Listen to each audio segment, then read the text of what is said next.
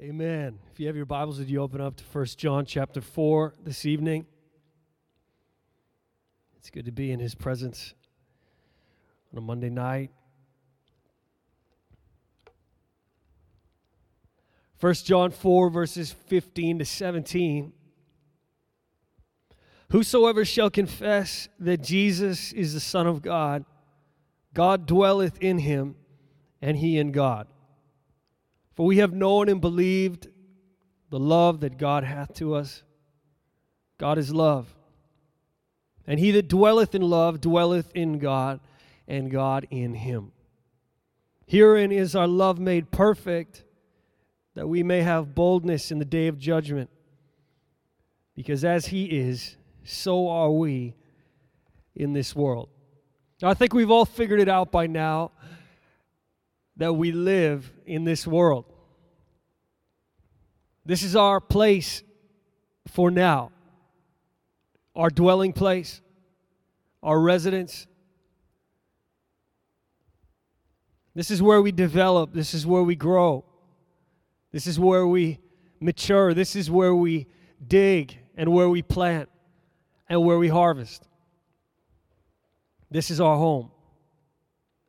Now, Christianity is not about escaping the world. Maybe that's our thought process. But Christianity is not about escaping this place, about escaping this world. How many know we don't get saved and then all of a sudden we're transported right to glory? We get saved and the journey, the new journey begins. The new life begins. Christianity is not about escaping the world. When Jesus Christ lived on the earth, he wasn't trying to escape the world. He wasn't trying to get out of here as quick as he as quick as he could. The fact is Jesus Christ was actually very focused on the world while he was here. Christianity is not about escaping the world, it's about redeeming the world, it's about changing the world, it's about overcoming the world.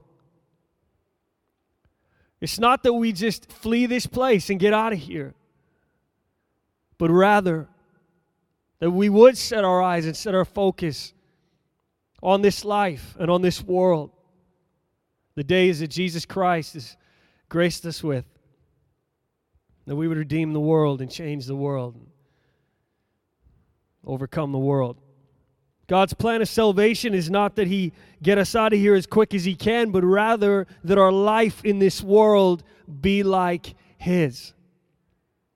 That's His plan and that's His purpose. That's what Christianity is about. That we have relationship with Jesus Christ, that we're reconciled unto the Father, brought back. But His plan is not that He get us out of here as quick as He can, but rather that He work in us and work upon us so that we live as His Son Jesus Christ lived in this world.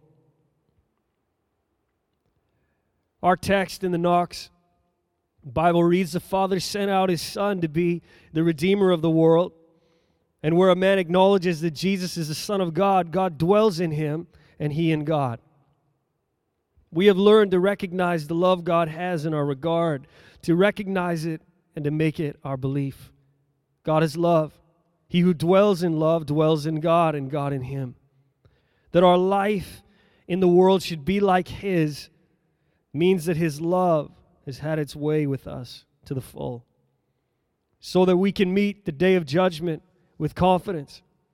You know, what's the one thing that man has struggled with since the beginning?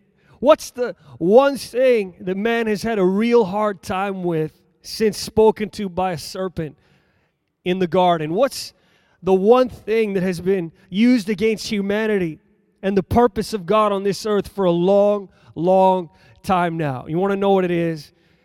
Temptation. It's been used against humanity for a long time now, since Genesis 3, and we're going to look to those verses. Genesis 3, verses 1 to 6.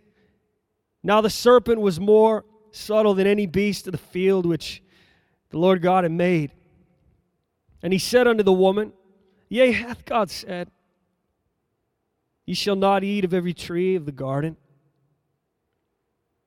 And the woman said unto the serpent, We may eat of the fruit of the trees of the garden, but of the fruit of the tree which is in the midst of the garden, God hath said, Ye shall not eat of it, neither shall ye touch it, lest ye die. And the serpent said unto the woman, Ye shall not surely die, for God doth know that in the day ye eat thereof, then your eyes shall be opened, and ye shall be as gods, knowing good and evil. And when the woman saw that the tree was good for food, and that it was pleasant to the eyes, and a tree to be desired to make one wise, she took of the fruit thereof and did eat, and gave also unto her husband with her, and he did eat. What should be noted here is that the snake was after those that were close to God. The enemy came seeking out those that were real tight with God. To bring temptation, slither along with a scheme and a plan. Came to those that were real close. Temptation comes to leave us naked. Temptation comes to strip the splendor of God off our lives, the holiness, the purity, the confidence. Temptation comes to drive us into hiding, just as it did Adam and Eve. Temptation comes to have us seek our own means of dealing with our falling, just as Adam and Eve. Temptation comes to separate us from God. Temptation came in that moment and it still comes today to those that are real close with God. The enemy wants to pull us away. Temptation came to those that had been created by the Lord, those that had relationship with the Lord, those that walked and talked with the Lord, those that listened to God, those that lived in obedience to God. Up to that point, they had obeyed, they'd stayed away. The voice came. Temptation came to those that lived in paradise. You know, we may live many years from the history of Genesis 3, but the same scheme is slithering across the earth today.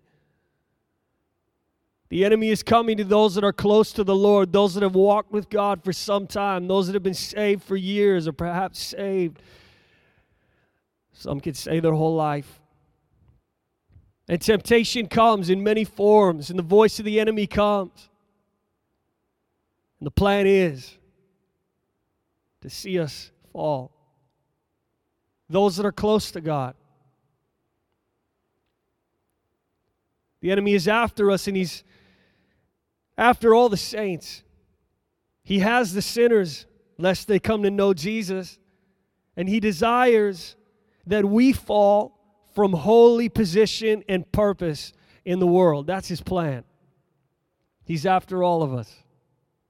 We are on his most wanted list.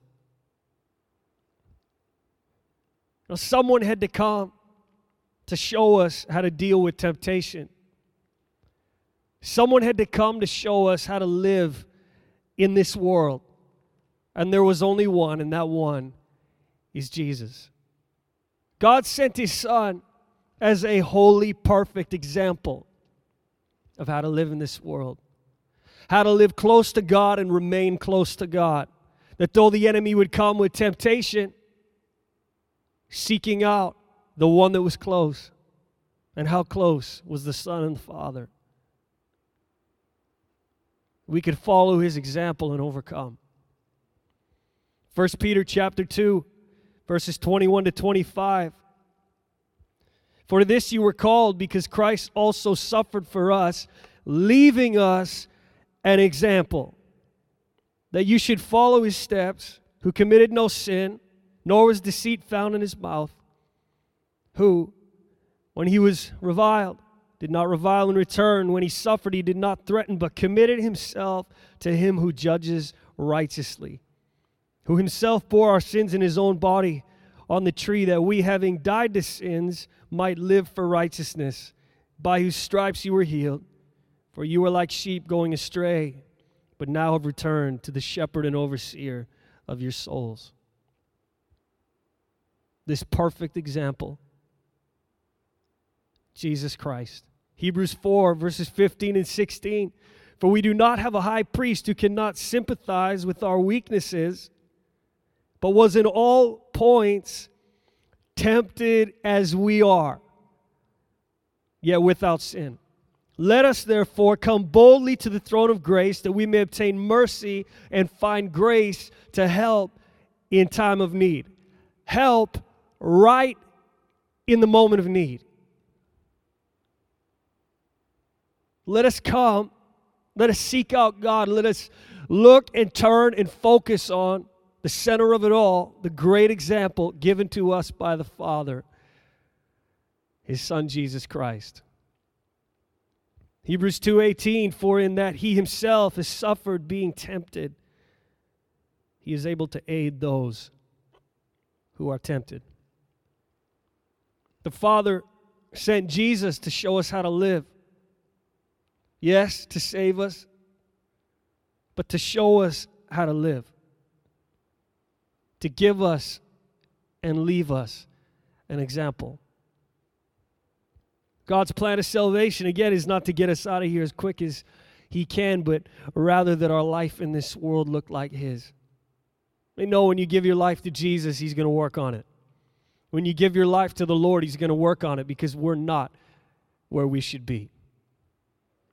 We give our lives to the Holy Spirit and we surrender, He's going to work on us because we're not yet where we should be. We're at different places on the journey. But this process where we become more like Jesus, where we become the salt and the light, we shine brighter and brighter with the glory of God.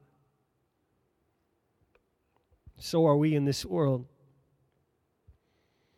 It's not about escaping, it's about redeeming and changing and overcoming.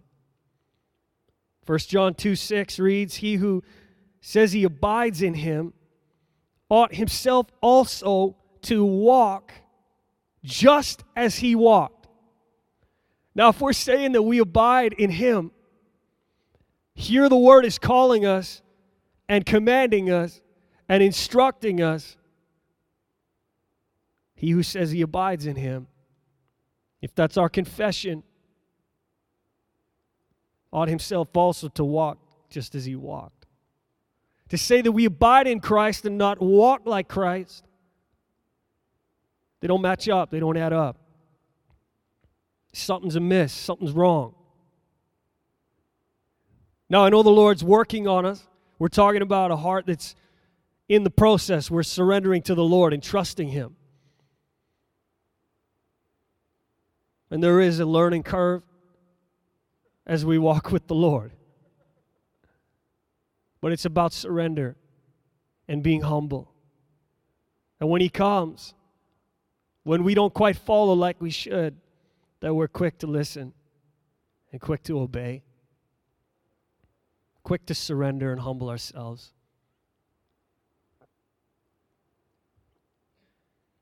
He who says he abides in him ought himself also to walk just as he walked, so are we in this world.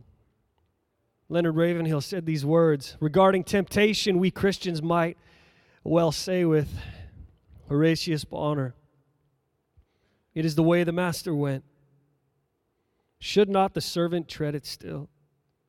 Since Jesus Christ not only conquered temptation, but was more than a conqueror, we too can have victory with a margin in every temptation. As he is, so are we in this world. So, two points, real simple tonight. Number one, pay attention. The Word of God is alive and living. When we read of the life of Jesus Christ, it's not some dead, archaic account. It is alive, it's a living example. Now, when someone seeks to lend us a hand or to give us an example to show us how to go about something, we must choose to pay attention. We have to pay attention. If a teacher shows us how to go about something and we are distracted, disinterested, not paying attention, slipping in and out of attention, we are going to be hard pressed when it comes time to act.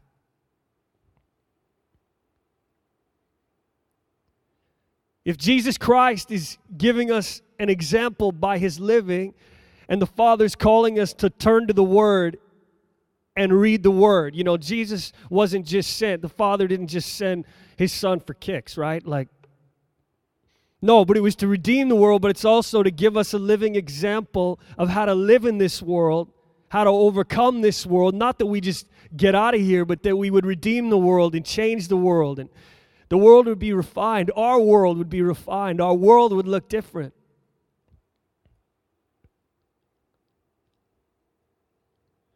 Father didn't send us his example for no purpose. He saw our state and he knew we desperately needed an example.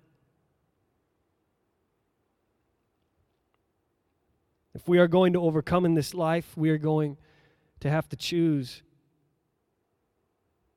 to follow his example, to turn to his example and look at his example and pay attention and not be distracted and not be in and out of attention and kind of here, there, and everywhere. And, you know, the lesson gets interesting, so our ears perk up, and then the lesson's not so interesting, and so we go back to, you know, making paper airplanes and whatever else we do in class. When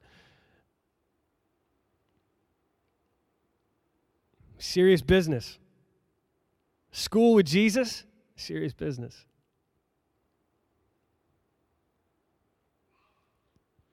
If we don't pay attention, we're not going to know how to act when the time comes. We're not going to know how to react when the time comes. I'm not going to know which way to choose when the time comes if we're not paying attention to the example, if we're not looking to the example. We're not going to know. As He is, so are we in this world. It's going to mean we pay attention. Number two tonight act accordingly. Now, it sounds simple, and it, it can be if we don't complicate things.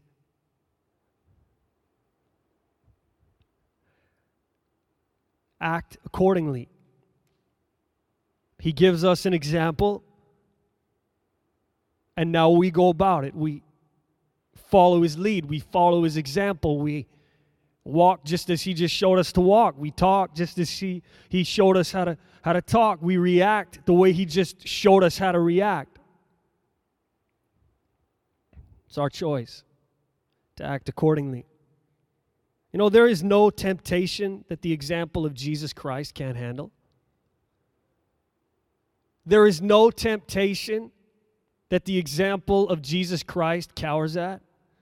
There is no temptation that the example of Jesus Christ can't overcome. He will always lead us in victory. His example always leads us in victory. The word says he will always lead us in triumph. But see, it's about paying attention and it's about acting accordingly. So if we don't act in accordance with his example, what happens? How can he lead us in victory? if we don't follow.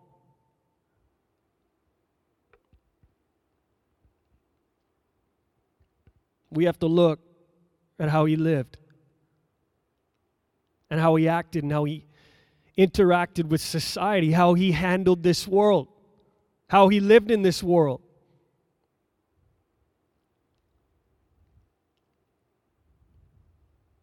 The things he was involved in and the things he wasn't involved in. things he put his hand to and the things he didn't put his hand to, the things he gave attention to and the things he didn't give attention to, the things that were at the top of his priority list and the things that weren't even on his priority list. We need to look to the example, we need to pay attention. Now, if Jesus Christ strolled in to a church today and was there to teach, to give a lesson, give an example on how to live and how to act. I sure hope that this this generation, this society, this culture that we live in today, and the nations of the world would, would listen.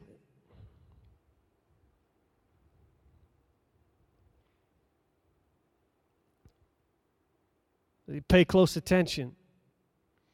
But the truth is, Jesus Christ strolls into churches every week. And he strolls into your prayer closet. And he comes in your times of worship and devotion. And he's right there alive when we open the word and we begin to read of how he acted. He's giving us a lesson. He's giving us an example. He's saying, This is how. And again, I want to say tonight I don't know what temptation you may be facing or what temptation you faced in the past or what you may face in the future. And I want to say this tonight it's not always what it seems to be or what it appears to be. Sometimes we think temptation and it's like slipping into bed with a girl or it's something like that, and all these other little things don't really matter. We only look at the big sins, we don't look at the little things, we don't look at the, the little cracks and, and the little separations. We don't look at those. And the enemy comes, and so often he begins to ask questions. Did God say? Like for real? Are you sure Jesus lived that way? Are you sure he he wasn't living it up in the world? Are you sure he didn't have a lot of associations? Are you sure? And and it's questions.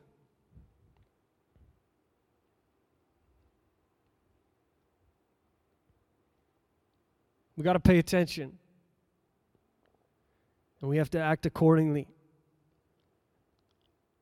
Because as He is, so are we in this world. And there's no temptation that the example of Jesus Christ can't handle. There's no temptation that the example of Jesus Christ cowers at. There's no temptation that the example of Jesus Christ can't overcome. So, whatever we're facing, truthfully, we're without excuse.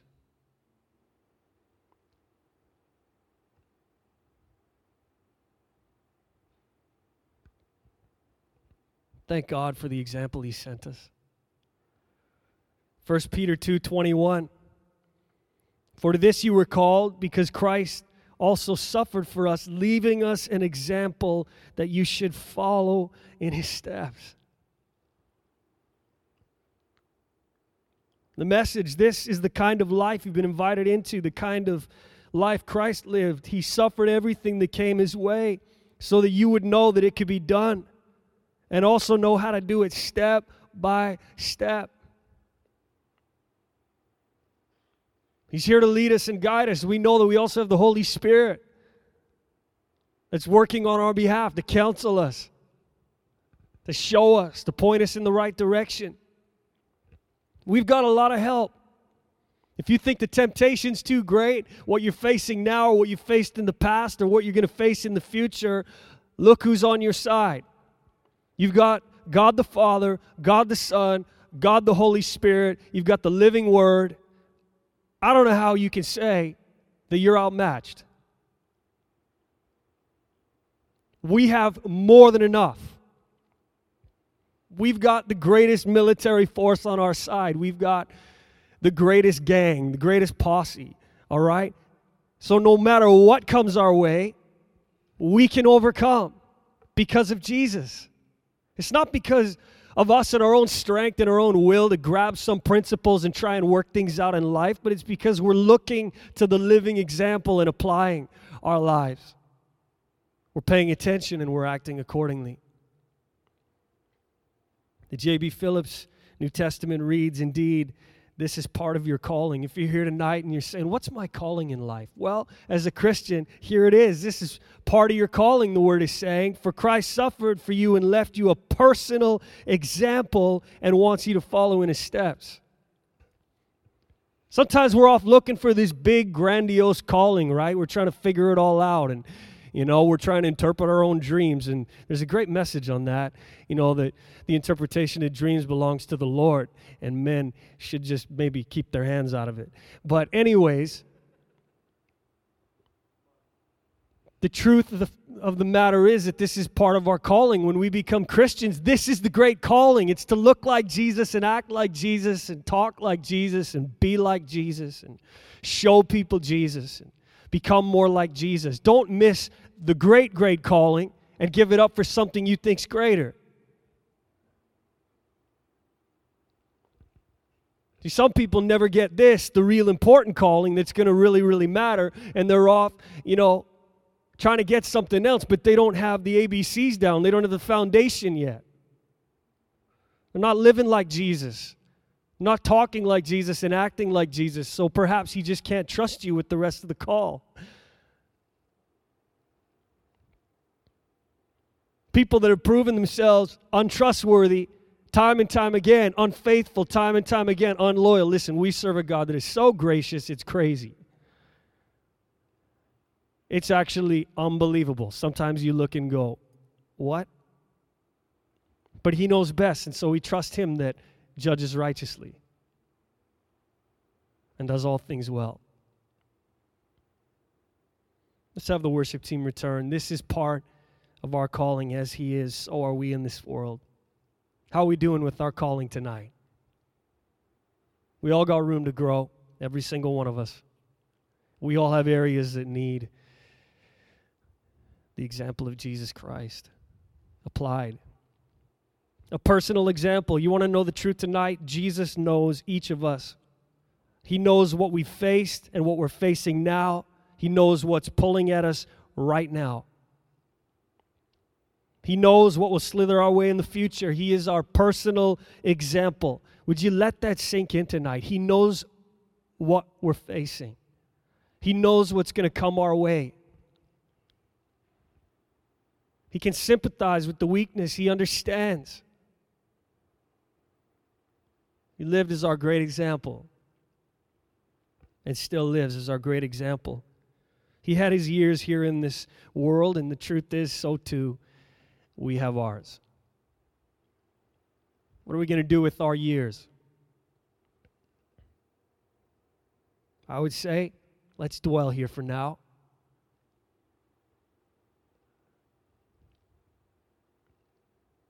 This is our residence. Let's develop and grow and mature. Let's dig. Let's plant. Let's harvest until He calls us home. Let's become more and more like Jesus every day.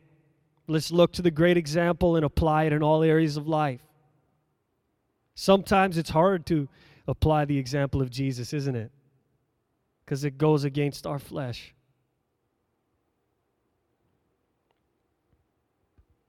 We want to react in a different way. The great example of Jesus is always the right way as he is, so are we in this world. Let's be like Jesus. Our great example, that's our great calling, is to be like him. What greater calling? What greater calling than to be like? Be like the Son of God as he lived in this world.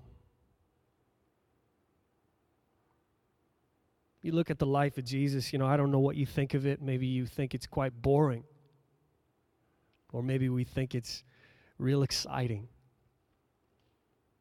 When we read through the scriptures, our ears perk up when the miracles happen, but when there was suffering or when there was trial, are we still paying attention? When he was rejected and when he wasn't popular, are we still paying attention? When he didn't tweak the message or tweak the standard to appease those around him? But instead said, Who is my father and my mother and my brother? It's those that do the will of God. Are we still paying attention? Or are we making paper airplanes?